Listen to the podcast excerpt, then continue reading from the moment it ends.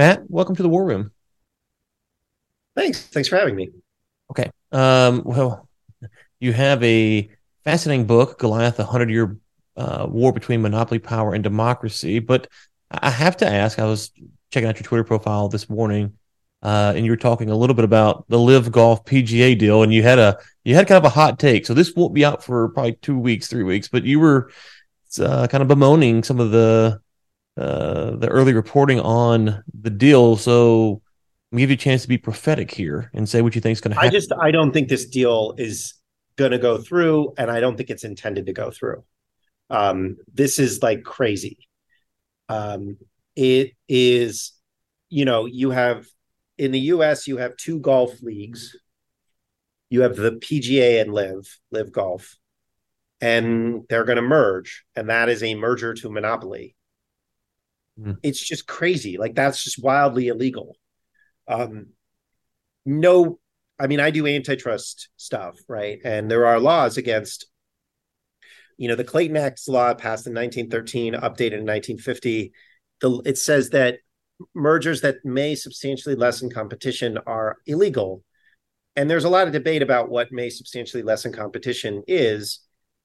But, you know, that debate is in kind of like the gray area when you're talking about, well, there's five firms in the industry and they're merging to four or there's like a, a customer is buying a supplier and you know maybe there's going to be some anti-competitive action or something. But like there's no gray area when it's two firms trying to become one monopoly. That's that's just not like that's just illegal. Like there's no it's like comical. And the the head of the pga just said well this is great because we get to take our competitor out like publicly said that. Like that's that's just you don't say that. That's just like I like to I'm going to commit the crimes, right? That's what he just said um effectively. And not only that, but when they were working this deal, they didn't talk to an antitrust lawyer. And that's just cr- weird, right? To to to do a merger of two firms in an industry to one and not talk to an antitrust lawyer to see if it's legal or if there's even any case to argue that it might be legal. So I don't think that they intend for this deal to go through. Uh, I think that they, for whatever reason, are trying to distract from something else. I can't imagine that this deal goes through. Actually, I, I mean, I can imagine it. Who knows? You know, so I get some random judge. Um, unless, or you know, unless there's some other uh, mechanism, like let's say they go to Congress and they get an exemption from the antitrust laws, but that would take an act of Congress. I just don't see how there's any way that this deal doesn't get challenged. The other thing is that it's not just a US deal, it can get challenged in England, it can get challenged in Europe. And I don't I don't know why anybody would look at this and say this is a legal merger. And now if presumably I guess you could say well the rule of law is does is not a thing, so I guess they'll move it through anyway. That you know, I guess I could see that happening, but it's just like a every antitrust lawyer that I know and follow, and I'm talking about from the most deferential to corporate power to the most aggressive, are all saying this deal is crazy. So that's kind of like I'm just shocked that that anybody's reporting this deal as if it's a real thing. Um, help me understand from the standpoint the PGA is a non-profit. Does that factor into anything? Does that change antitrust at all? No. Okay, so the not so just this for antitrust perspectives, um, nonprofits are treated similar, I guess. Uh, it, they, there there can be some differences in terms of jurisdiction, but um, like for example, that the Federal Trade Commission doesn't have jurisdiction over hospitals that are nonprofits in certain ways. In, in other ways, they do but generally speaking, you don't get an exemption just because you're a nonprofit. I got you. Okay. And the, the DOJ was already investigating the um, PGA for, you know, trying to unlawfully ward off their competitor, LIV Golf. And LIV Golf and the PGA were already engaged in a bitter antitrust suit. So antitrust does apply to them. I mean, the NFL, I believe, is a nonprofit and they have, you know, they have antitrust issues all the time. Okay. Well, I, I am not an antitrust guy at all. I was just more curious. Um, no, no, it's a it's a good question. Yeah. Um, so, so, okay, I, I, wanted to talk about the book, obviously, but I, I, saw your I saw the the breaking news and we kind of following the story. Um, it, it's interesting, just kind of the the conversation around uh, the Saudis and LIV and and the whole thing. And um, but um, I saw I saw your tweet this morning, so thanks for that information. We'll we'll see how it plays out for sure. Um, okay, so let's go back to maybe a little bit about your background, why you got interested in the things that you you cover now, and then we'll talk about uh, your book and your newsletter and kind of unpack some of those things. Sure, sounds good. So yeah, so so what is so what did get you interested in kind of just studying these large economic things, uh, monopolies, stuff like that? Yeah, yeah. So I was just like your normie, uh, your sort of standard like politically interested, annoying activist. Mm-hmm. Um, and in two in the mid two thousands, and you know, I didn't like Bush, I didn't like the war in Iraq, that kind of thing. And then I um, I was I got I was at a uh, an accounting software firm, and I was the war in Iraq happened, and I was like, this seems really uh, like a problem, and I got interested in politics, and then eventually found my way uh, where I was working for a member of Congress in 2009 during the financial crisis, and I was I'm a Democrat, so I thought, well, cool, the Democrats we're gonna we're gonna try to make set things right. This financial crisis seems bad. And instead of doing that, um, we uh, we consolidated wealth and power in response to a crisis fostered by the consolidation of wealth and power. And I thought this is a weird thing to do. Why did we do that? Right. And I knew a bunch of people who had worked in the administration and in Congress, and they weren't corrupt. They just legitimately thought that consolidating wealth and, and power was the right thing to do. And I, so I started to try to understand um, the philosophy behind that idea. Because it was i mean i'm a democrat but it was in it's in both parties right? Sure. And I, that led me to do a bunch of when i don't know the answer to something i start to um, i look at history and try to understand the roots of um, the roots of of our political choices. And it led me to to go back and um, look at this old tradition in American politics of being suspicious of consolidated political and economic power, right? Suspicion of Wall Street, suspicion of big corporations, the desire to have small firms and entrepreneurs do things. Um, that was an old populist idea that you can go back to the 1600s in England, or you could find it in the 1700s. You could find it in the 1880s among farmers and merchants and fear of railroads. I mean, you could find it in the 1950s. You could go back and list this fear and suspicion of consolidated financial power, the way of, you know, business people fearing monopolists, uh, labor feeling fearing monopolists. That was this old tradition that we forgot about in the 1970s and 80s. And so by the time this financial crisis happened, which was a caused by too big to fail banks, when we looked at the problem writ large, we did not know much about this old tradition.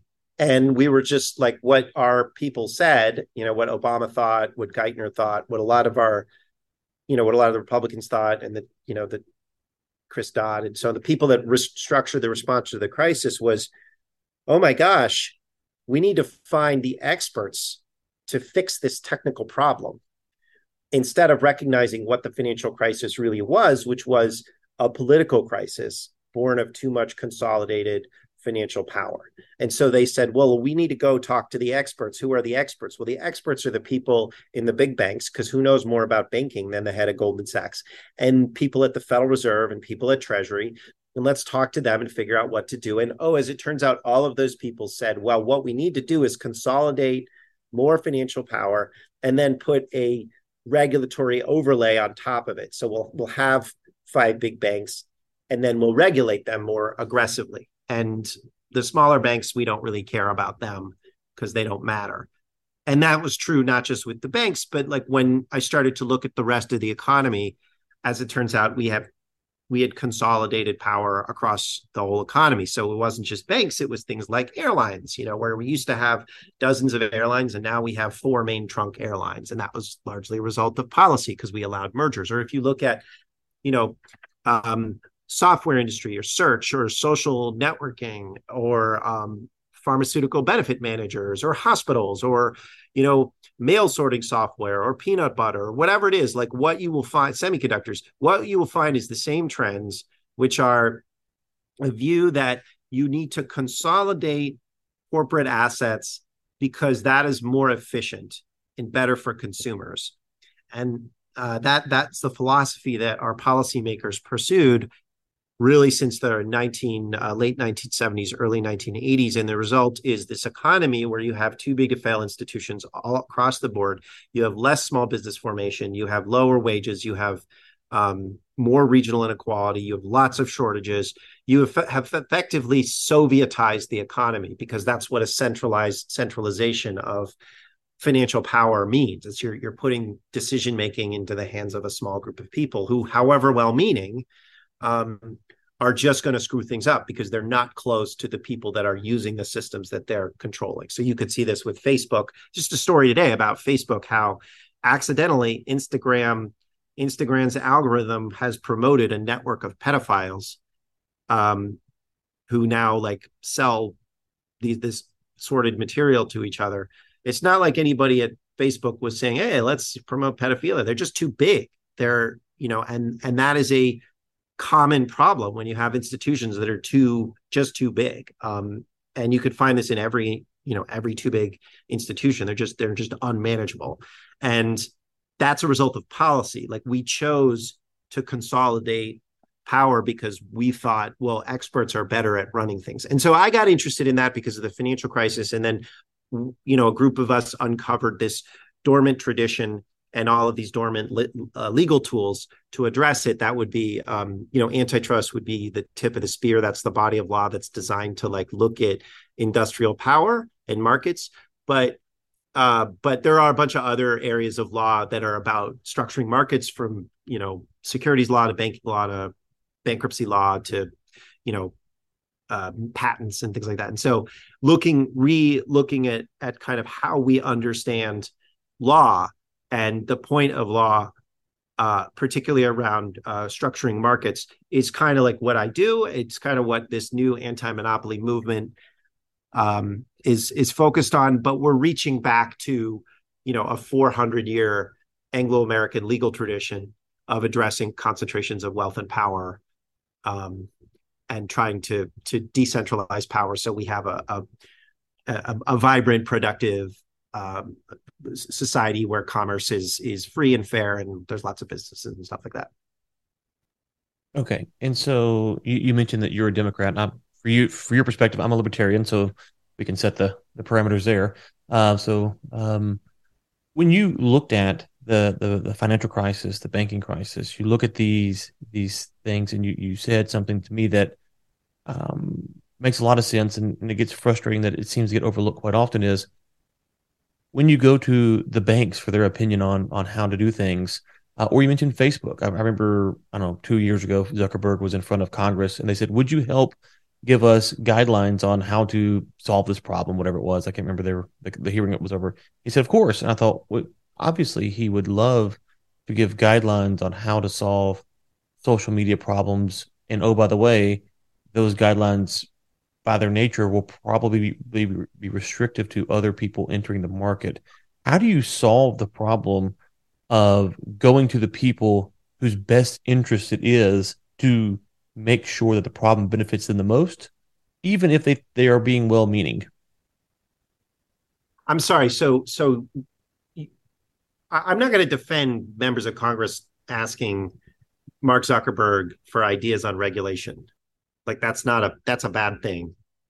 Um, I don't think it's a problem for Facebook to say, "Here's how we think social media should be regulated." I think it's a it's just a series of choices about what to do about those rules. Um, nor do I think that Congress particularly cares what Mark Zuckerberg says. Um, if you're, you know, what what I guess what I would say is like markets.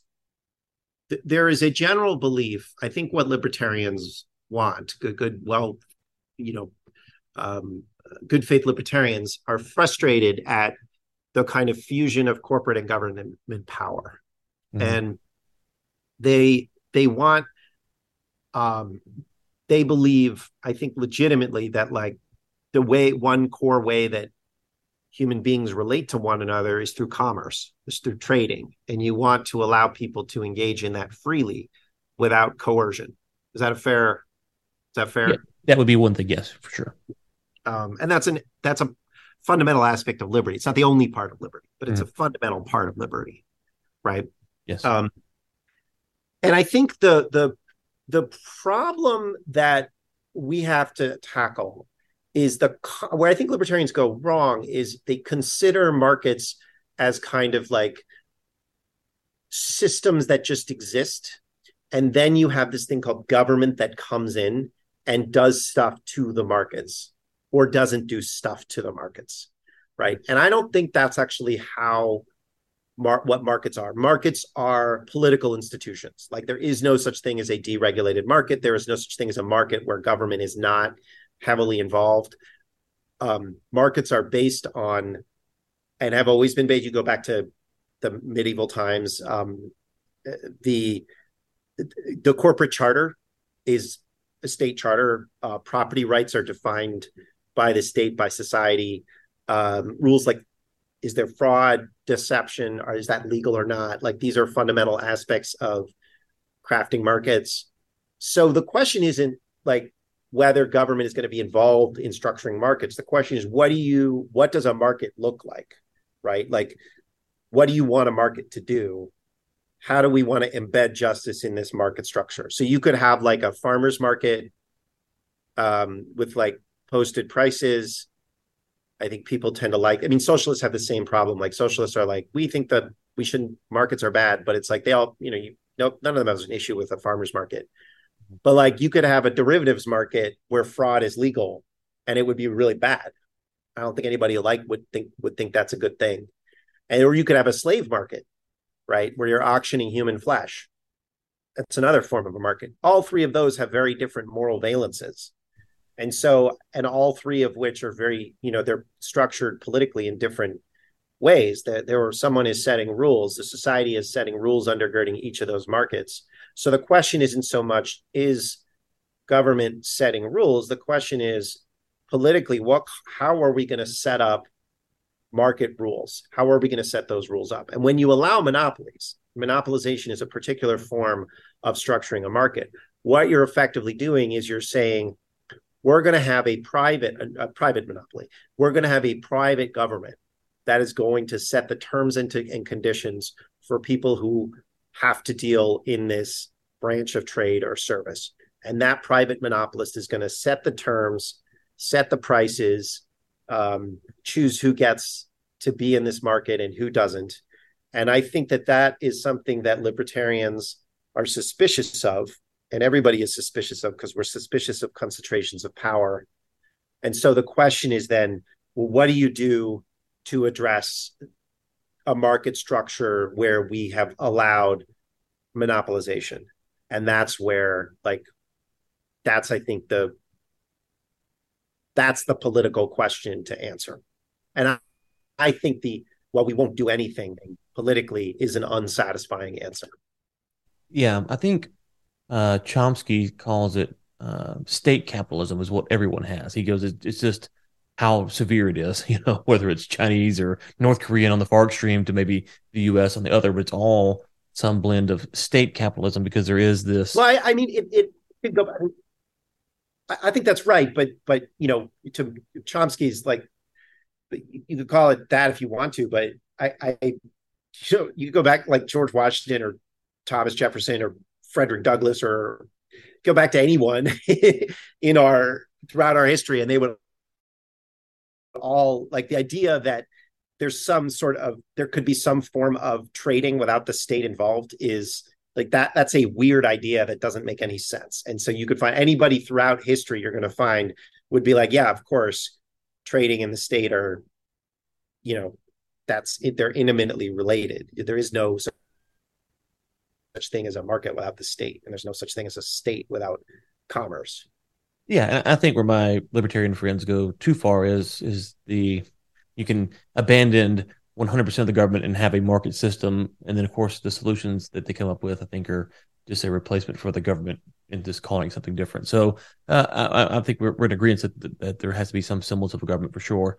Um, but to your point, you said a minute ago, um, the market's one way we interact, um, and you, you, touched on, um, I think the term you used was um, maybe maybe morality or morals, and so a lot of these questions I think are exactly right. Uh, you said that uh, in a hypothetical world we could have a modern slave market. Well, we would all agree, hopefully, that that would be a bad thing. We would not want that. Um, so the questions around this, whether you should consolidate, shouldn't consolidate, um, those are obviously more questions. And then to your point about monopolies, how do we think about monopolies? Because we is it, you you say consolidation of power, and and I, I, like I like that that thought process. Should we consider um, that only to be corporate consolidation, or should we consider that to be um, maybe some of these more obscure and lower lower tier, if you will, uh, licensing boards that are consolidating power for you know getting your nails done or you know being a barber or, or you know, whatever it is. Should we should we lump all consolidation of power together, or is there a difference in your mind? Well, so you know there there are. I don't think that there's a. Um, I don't think cons- like cooperation is necessarily a bad thing. Mm-hmm. It's just a thing, right? And it's not necessarily right. So so you could cooperate to build a new to build a steel factory and run it efficiently. That's a good thing, Absolutely. right? Yeah. You could uh, cooperate to fix prices in a way that is um, hold holding prices higher than they might otherwise be, and make make a lot of money, and that could be bad. You could cooperate if you're a shoemaker with a bunch of other shoemakers on things like, well, what does a size seven shoe mean? What is the foot size? What is an eight, nine, ten? You could just standardize shoe sizes. It's a good form of cooperation, right? You could say, well, in um, farmers can get together since they're bargaining with a dairy co-op, like a dairy processing plant or a poultry processing plant or something like that and there's only one of them that they can use and there's a bunch of farmers and so they don't have any bargaining power vis-a-vis this processing plant. Well they're allowed to get together and bargain collectively with that processing plant. Maybe that's a good form of cooperation. So i, I don't i'm not opposed to cooperate i think we have to think about um, balances of power. And generally speaking what you want is to make sure that um, you don't have uh, excessive concentrations of power. And it's there's a there's a sort of more art than science. But what i am afraid of right now is um that in america we have a a concentration corporate consolidation. Corporate concentration is a systemic feature of our economy. And you go into any number of places and what you'll find is that you know you just you have one entity that is making some vital or controlling some vital thing, right?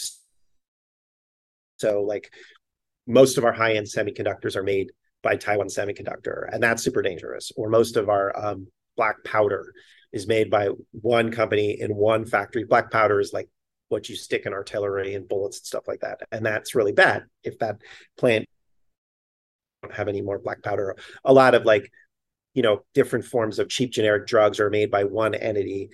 It's not making that much money but like if it goes out of business or decides to shut down or has some sort of problem with with um, uh, quality then all of a sudden you get a shortage of the drug which we have. We have hundreds of shortages of drugs right now. So there's the consolidation of corporate power is dangerous and it is pervasive and it's the most important problem we're facing I think with some things like you know occupational licensing, which is what you talked about, where you have um, people who have to like get a license to you know fix hair or something like that. I don't think it's a very serious problem, and I also think it's way too easy to to basically say to people who are trying to raise their wages a little bit that they're not allowed to do that through um, you know through political cooperation, and I I don't I think that's like a bad you know that's a that's a bad thing um, so i wouldn't i'm not somebody who thinks that occupational licensing is a huge issue right now i think it's more like a distraction from corporate consolidation which is definitely a much more significant issue. Okay. And, and so on the corporate consolidation side, um, how much, if any, do you ascribe that to the access to cheap money, uh, to government policy? Is it just mindset? How do you account for this corporate consolidation mentality? Uh, I think it's policy. I mean, partly it's money. So partly it's that it's much easier to get money to engage in uh, mergers and acquisitions. Um, since it, you know, it didn't used to be that easy in the 70s. We invented a whole bunch of ways to do that, junk bonds and various financing mechanisms. Interest rates have, have gone up, so it's not quite as easy to do it now as it used to be. But it's also a um, you know, there are just laws that say, you know, you're not allowed. I mean, I mentioned at the beginning, the Clayton Act, um, you know, you may not merge if if the such a merger may substantially lessen competition. And just generally speaking, starting in the early 80s, enforcers changed the way they defined substantially lessening competition from thinking about just consolidate concentrations of power and saying, are there enough rivals in this market to purely our price is going to go up if this merger happens. And that made it much easier to get mergers through. And so we saw consolidation in lots of areas of the economy. And that's um, that's why we have a monopoly crisis. It's why a lot of prices are way too high. Um, everything in healthcare is crazy expensive. Um, it's also why wages are much lower than they should be. Um, it's because we changed our philosophy and how to enforce that that change in philosophy we've moved back. The new biden enforcers are much more uh, they're they're much more old school in how they think about concentrations of power. The courts are not so we'll see what happens. But mergers have really collapsed because of higher financing costs but also because of changes in policy and if this keeps going for another five ten years the American economy will look much better. It will be much more competitive. Prices will be lower. There will be a lot more innovation, a lot better products if we can keep this up. Uh, okay. And so access to money and, and, and policy. Um, why was there not more competition to begin with to make it easier to gobble up the competitors? So, you know, if you have a thousand competitors, it's almost impossible. But if you have like six, that's reasonable that you could acquire all of those. Why aren't there more competitors? Well, well, if I understood what you're saying, you said in the 80s moving forward, um, this consolidation started to happen, and it would seem that if there's if you went back before the 80s, just to pick a time period, um, and there were more competitors in the market, it would be harder to consolidate enough companies to become an well, okay. So, so one of the very recent, one of the common trends that you find in um, uh, it, it, it, over the last 30, 40 years, and it's accelerated, is something called serial acquisitions, where a company, you know, will buy dozens of, of firms in the industry. I mean, you look at like Google, Google's acquired 500 to 1,000 firms since 2000. Apple, Facebook, Microsoft are similar. But then you can look at like, um, you know, I'm sure you could, you could find, uh, I forget, there's a there's a firm like a Schlumberger, which does like oil services drilling. They've acquired, you know, they've acquired a huge number of firms. And then you you have um, now you have a whole financial model of private equity where, you know, there's this one company, forget what it's called, but they they just go around the country and they buy up street sweeping companies, and they just they've bought up you know like two dozen or three dozen in the last two years.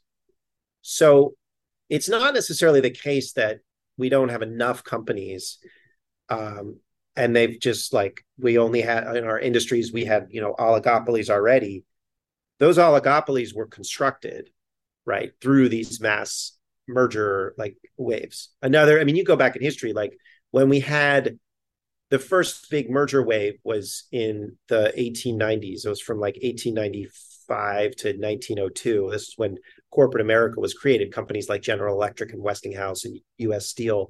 I think US Steel was formed from a merger of like all you know metal oligopolies, like a metal oligopoly. It was three or four firms that came together, but those firms were formed out of hundreds of firms. So U.S. Steel was the result of I don't know a couple thousand companies in the in the mining and iron and steel fabrication industries, and you know then it's all one company by 1901 or 1902, the first billion dollar company. And that's just generally the case with most of these firms most of the big firms today is they are roll-ups of hundreds of of of other companies.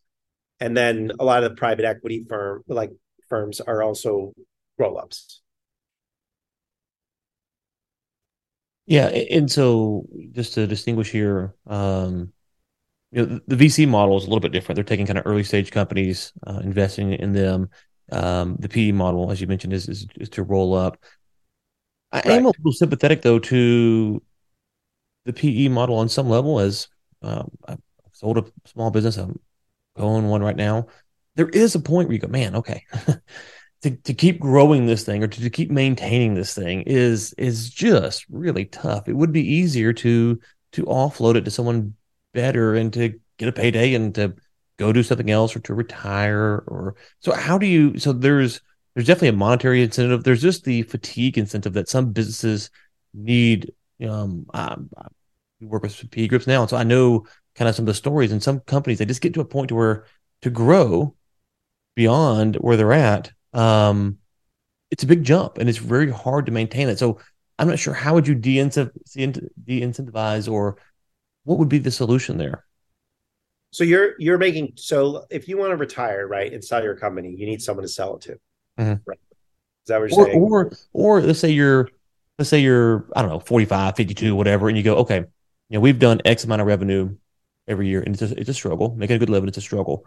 Um, to get to where we need to be for me to be able to, uh, you know, grow the business or whatever, something has to give, and that could be a, a huge risk of a debt, you know, take on a debt, uh, bring on more partners, or I could just exit the business for a nice margin and let someone else figure that problem out. And so it's that that there's a lot of companies who get to that point of how do we go forward and that's an option. Instead of taking the risk of taking on more debt it's better just to exit. So I, how would and this is where the well, i mean it, it, come into. I'm, I'm i'm sort of confused as to what you're like you've presented a number of different situations. So why don't we just pick one? Yeah. Right? So yeah, so yeah of the, tell, the, you own a company. how, how big is the company? Five million dollar revenue? Yeah let's what, pick a five million dollar revenue company right. Okay. Um pool maintenance or something like that right? Yeah something like that um, right I mean, I think the, you know, in you, you're 55, you've run it for 20 years, you want to do something else, or maybe you want to retire, you want to sell it, your kids aren't interested or whatever, right? Mm-hmm. A lot of businesses like that. Um, exactly. Uh, or you want some growth capital, right? And mm-hmm. it's hard to maybe you don't can't get that or something like that. Uh, I think we have a fine. I think we have a one of the things that's happened in the American economy since really 1990 is the number of banks have declined dramatically. So it used to be 15,000 banks in 1990. It was about 15,000 banks from 1930 to 1990. And then because of the same policy framework of consolidation, we we now have about 3,800 banks. It's just been this roll up of banks. And and the number of banks who can do commercial lending in any particular industry is is pretty small. So if you it used to be, I'm going to make this up, but I would assume that there would be like a bank that really knows the pool industry and knows the people in it and bankers would would know okay yeah i can trust you. I, I, you have a good track record. I can lend you money. That's how business used to work. There would be banks that were good at dealing with the textile industry. There were banks that understood the defense industry. There were banks that understood different industries and could lend to them. That's how we organized our our finances. Um, and we started getting rid of those. And so now we have this huge gap where people can't get growth capital. Private equity is is one of the few ways that you can get some growth capital and that's very that can be very expensive. So we have a problem with financing and we we need to regrow a banking system. Um, private equity you know i don't have a problem with private equity if it's um, relatively small. Like I have a friend who was at a private equity firm that what they would do is they would they would find like business school students or, or sorry business school graduates who were like wanted to do wanted to make some money and they would finance that business school graduate to go off and find a $5 million firm from somebody who wanted to sell it because they had been running it for forever. They would stake that person, that person would take over the golf course maintenance firm or whatever and run it for a while and eventually like sell it. And that seems to me like a perfectly viable business model. It fixes a financing problem. Um, it, it, it moves an asset from someone who doesn't want to run it anymore to someone who does and can improve it and grow it. But I think the issue is more that like you have private equity firms that are fairly large mm-hmm. and what their goal is is to take companies that are you know that other companies rely on say like a software company that makes software for gas stations right? Uh, and their their goal is to is to buy that company and and they know that the gas station just can't move off of that software. And so they'll just raise prices dramatically and stop doing quality uh, assurance. And they have a bunch of software companies like that. There are companies that have there are private equity firms that raise billions of dollars to just do that. And that's net destructive thing for the economy because you're harming all those gas stations or yoga studios or whoever uses that software and um, I think that's a bad way to to run an economy. You need an alternative. And why wouldn't there be an alternative? We've had other ways of of financing firms before. Why don't we just find ways that aren't destructive? Okay, and so to your point about the banking, we've consolidated banking. Um, consolidation is one problem. Um, why are there not more new banks coming to the table? Yeah, I think that that there's a number of reasons for that. I mean, the regulators have been far too aggressive in terms of punishing uh, small banks and not making it easy to form new banks. That's that's been a problem, especially since the financial crisis. So I would say that uh, regulators, we need regulators to stop um, making it harder to start new banks. Uh, I, I mean, I also think that you should you know there there are we need to you know fundamentally since the 80s the US banking policy has been to shrink the number of banks that we have and make them bigger.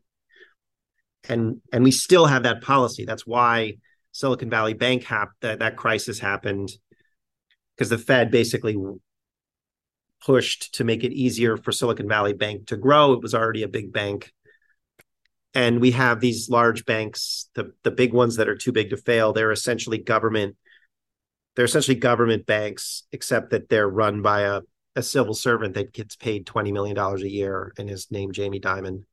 Um, I think we need to make a policy we need to make a formal policy change that the US needs more banks needs smaller banks um, needs banks that do commercial lending. And instead of that are designed to um, you know be too big to fail and um, kind of project global U.S. power instead of just serving commerce, right? And and we have to make that decision. And when you make that decision, there's a lot of things that go along with it. One of them is, you know, make it easier to start smaller banks, make it easier to get capital to start smaller banks, make it easier for those smaller banks to make money doing useful things.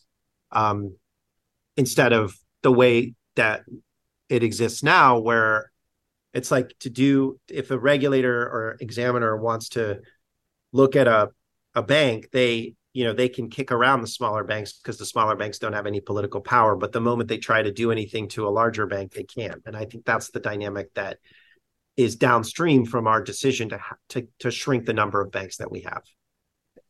And this is i think what you said there is why the licensing board question is relevant because we there has to be a mentality of ease of access to the market um, and real repercussions for people who commit fraud.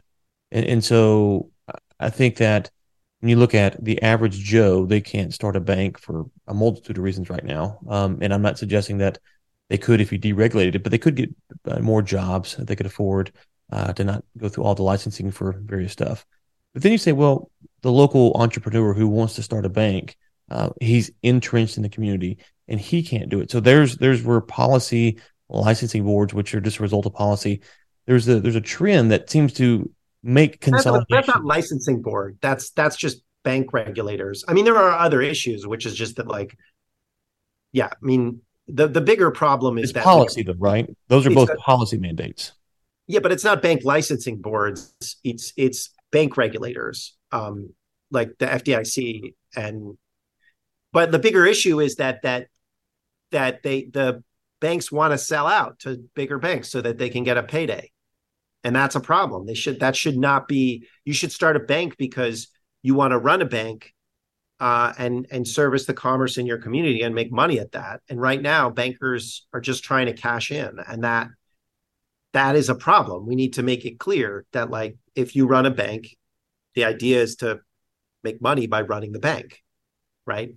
Um, and then we also want to have more banks, But- right? But it's not Yeah, just like it's you're you, you can't just put this at the regulators. The regulators are part of a policy framework that we've made. We've made the decision that like this is what we want regulators to do. So until we say we want more banks, then it's not going to happen, right? There's just going to be more consolidation.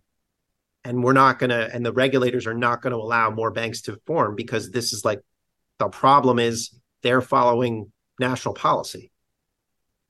And so, do you think that the uh, fractional reserve model that we're kind of under is conducive to having more smaller banks, or does it disproportionately impact the larger banks? Because it's it's a it's Well, I, I, I mean, I don't think fractional. I mean, we can go into banking. I mean, I just, I feel like, I, I feel like the answer is fractional and reserve banking is not the problem. Um, we just have made a policy choice. Like the Fed just doesn't like small banks; they find them annoying, and they like to deal with big banks because, like Larry Summers used to say, "I want the Canadian banking model where they have five banks and they're regulated and no one else." And it's like it's the same thing with like Walmart, where our policymakers, some of them just like Walmart, like Jason Furman likes Walmart. One of the reasons these guys like Walmart is because if you want to change light bulbs in the country to make them more energy efficient, it's better to call Walmart and be like, sell different light bulbs. Don't sell the old, you know, energy hogging ones, sell the new efficient ones instead of having to call 5,000 stores and getting them to do stuff, right? They just find it easier to deal with one person than lots of people because they that they don't they like you know consolidated power is tempting it's like it's easy to restructure a society if you have consolidated power so that's really what this is about and until we make a decision that no we don't want a small group of people to be making these decisions that's you know we're going to continue to like be ruled by distant masters well, I, I I definitely don't want a small group of people making a decision.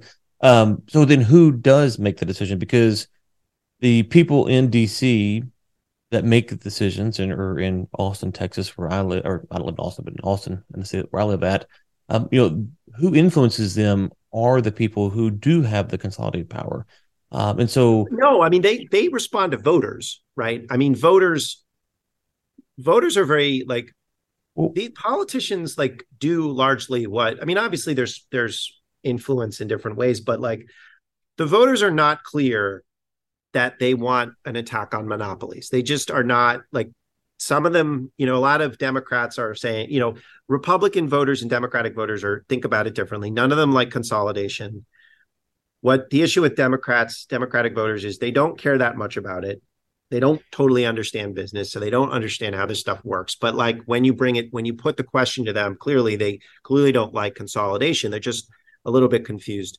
The republican voters understand monopoly more and they hate monopoly they just don't trust any institutions of government to do anything about it so that's the political problem that we have and it's not that there's a group of people who are like you know who are Machiavellian and are like controlling our elected leaders. That isn't how it works.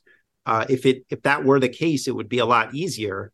But fundamentally, if you believe, well, there's a small group of people that control things and that voting doesn't matter, then the idea of doing politics doesn't really make any sense. And I just don't believe that. I think that, you know, I've seen it. You know, I've seen people really love Obama or really love Trump and when you put forward policies that these guys did they did they didn't know what they were what their leaders were doing, and it does change their mind when they know when they learn these things. Um, so I, I mean, I'm not a, I'm not, I'm not a, somebody who is, I'm not somebody who thinks that there are like Machiavellian forces that are running things. I think largely what's happening is the country is learning about monopoly and sort of changing. People are changing their minds, um, and you're going to see that. You're seeing that affect policymaking. Like we're getting more aggressive about questions of market power. You know, Trump did some stuff on tariffs. Biden's doing a bunch of stuff on industrial policy. Like the public wants something different, and slowly they're getting something different. Yeah, I, I guess I would say yeah, I'm not thinking it's we're in a James Bond movie either. I think that the point that you you brought up there is um, on some level, I would say, you know, the voters, like any voter, um, there's only so many issues you can care about, uh, and a lot of stuff you don't, you just can't study. You can't be an expert in everything, and it's hard to determine um, the impacts of all of these issues. You talk about tariffs with China, for instance. Well, most of us aren't global supply chain experts or global business experts, and so it's really hard to think about how something like that would be good or would be bad. Uh, and part of the issue with some of these topics is because we are so politicized that if one side endorses, the other side almost instantly can't endorse it. There has to be kind of this yin and yang approach. It seems to everything. So I do think the voters obviously have a have an ability. It is to me, it is that the voters, to your point about will, the voters' will is there's so many issues. It's hard to prioritize which issue should be most important. And are you willing to primary a candidate who doesn't stand on that issue in perhaps then lose your seat. So how where does the monopoly issue rank for you uh, for voters? Like where, what should this be on the ballot as they're considering how to vote for someone? Well, I mean, I think that monopoly monopolization is the most important problem confronting the you know America today. I think it's it's upstream from a lot of the social anger that people have. Just one example would be Disney, right? Happiest place on earth conservatives are super mad at Disney uh, for engaging in politics that they on social questions they don't like. Um, the left, in the form of unions in California, are angry, and New York are angry with Disney for um, controlling too much of the movie and TV market and not sharing enough with writers and, uh, and not allowing enough creative control. But fundamentally, like the left and the right are both mad at Disney because Disney has too much power. They don't agree. Like the right doesn't like what Disney's doing with its political power, and the left doesn't like what Disney is doing with its political power. And they probably would oppose each other about what should happen in terms of social questions. They would certainly oppose each other, but they do agree that Disney shouldn't be making the decision right? So you do have an awareness, I think, on and like a lot of people in I wrote a piece on why Hollywood is too consolidated and it it went viral and you know that has an impact. Um, people are learning, they are changing their minds. Um, you know, I think there really is a bipartisan frustration with consolidated corporate power. Um, you know, people can't track everything that's going on in politics. But and by and large, I think most people hate politics. They think politics is annoying, but that's because politics to them is all of this garbage like who's up and who's down in DC and you know what is the the stupid thing that's going on with like Texas, you know, this Texas, po- you know, politician who said something outrageous, and it seems like gossip, gossiping about annoying, ugly people. And that's like that's what most people think of when they think of politics. And that is boring and it is stupid and it is you know i do hate it. But actual politics talking about how we run our businesses how we run our lives is fascinating and when you talk to people about that they're like super interested so i think part of this is about changing what how people think what politics is okay Makes sense. We are, yeah. We are going to link to obviously the book um, on uh, Goliath, the Hundred Year War between monopoly, power, and democracy. Uh, obviously, you have a newsletter as well. Uh, your Twitter, and your website. Is there anywhere else you want us to link people to? And do you have any upcoming projects we should be looking for? Well, I mean, I think one, so one, we did this report about the Obama administration's antitrust policy um, and, and how, you know, they consolidate a bunch of different markets. We're looking at, we're right now, we're doing an analysis of what Trump did and just try to understand like the markets that, uh, what he did with a number of different areas. So the, Trump brought the first antitrust case against Google, which is really interesting. He also allowed Fox and Disney to merge which is uh, so that one that's one consolidation, one anti-consolidation thing. Um, Operation Warp Speed was really interesting in terms of what they did with with fostering competition. So we're trying to like do an analysis of that. I don't know when that's going to come out, but it's something that I'm excited about. Um, and yeah, there's like I write about you know, there's a lot of really interesting things happening in the merger space. I think this golf thing is going to become, I think that's going to fall. I mean, I already mentioned this at the beginning. I think, you know, that's something I'm going to be writing about a little bit. Um, I just wrote about, I mean, you know, there there are drug shortages all over the place. There's a shortage of a particular drug that has to do with fertility. And I just wrote about that. The reason is there's um a fertility drug shortage right now is because of consolidated wholesalers. It's the same thing. There's an Adderall drug shortage for similar reasons. Um, so there's just all sorts of things happening in our economy that people are experiencing that are um, that are that you can trace to consolidated power. And what we try to do is explain to people why things are going on, and then voters and policymakers can make decisions about what what to do about them. Um, so that's our general strategy. That's what I generally write about. Okay. Well, Matt, I enjoyed the discussion today. And just as an aside to you, listeners don't know this, but you were kind enough to reschedule a few minutes because I was running late. So thank you for that. Uh, best of luck and love to get you back on in the future. Hey, thanks so much for having me, Ryan. I had a good time.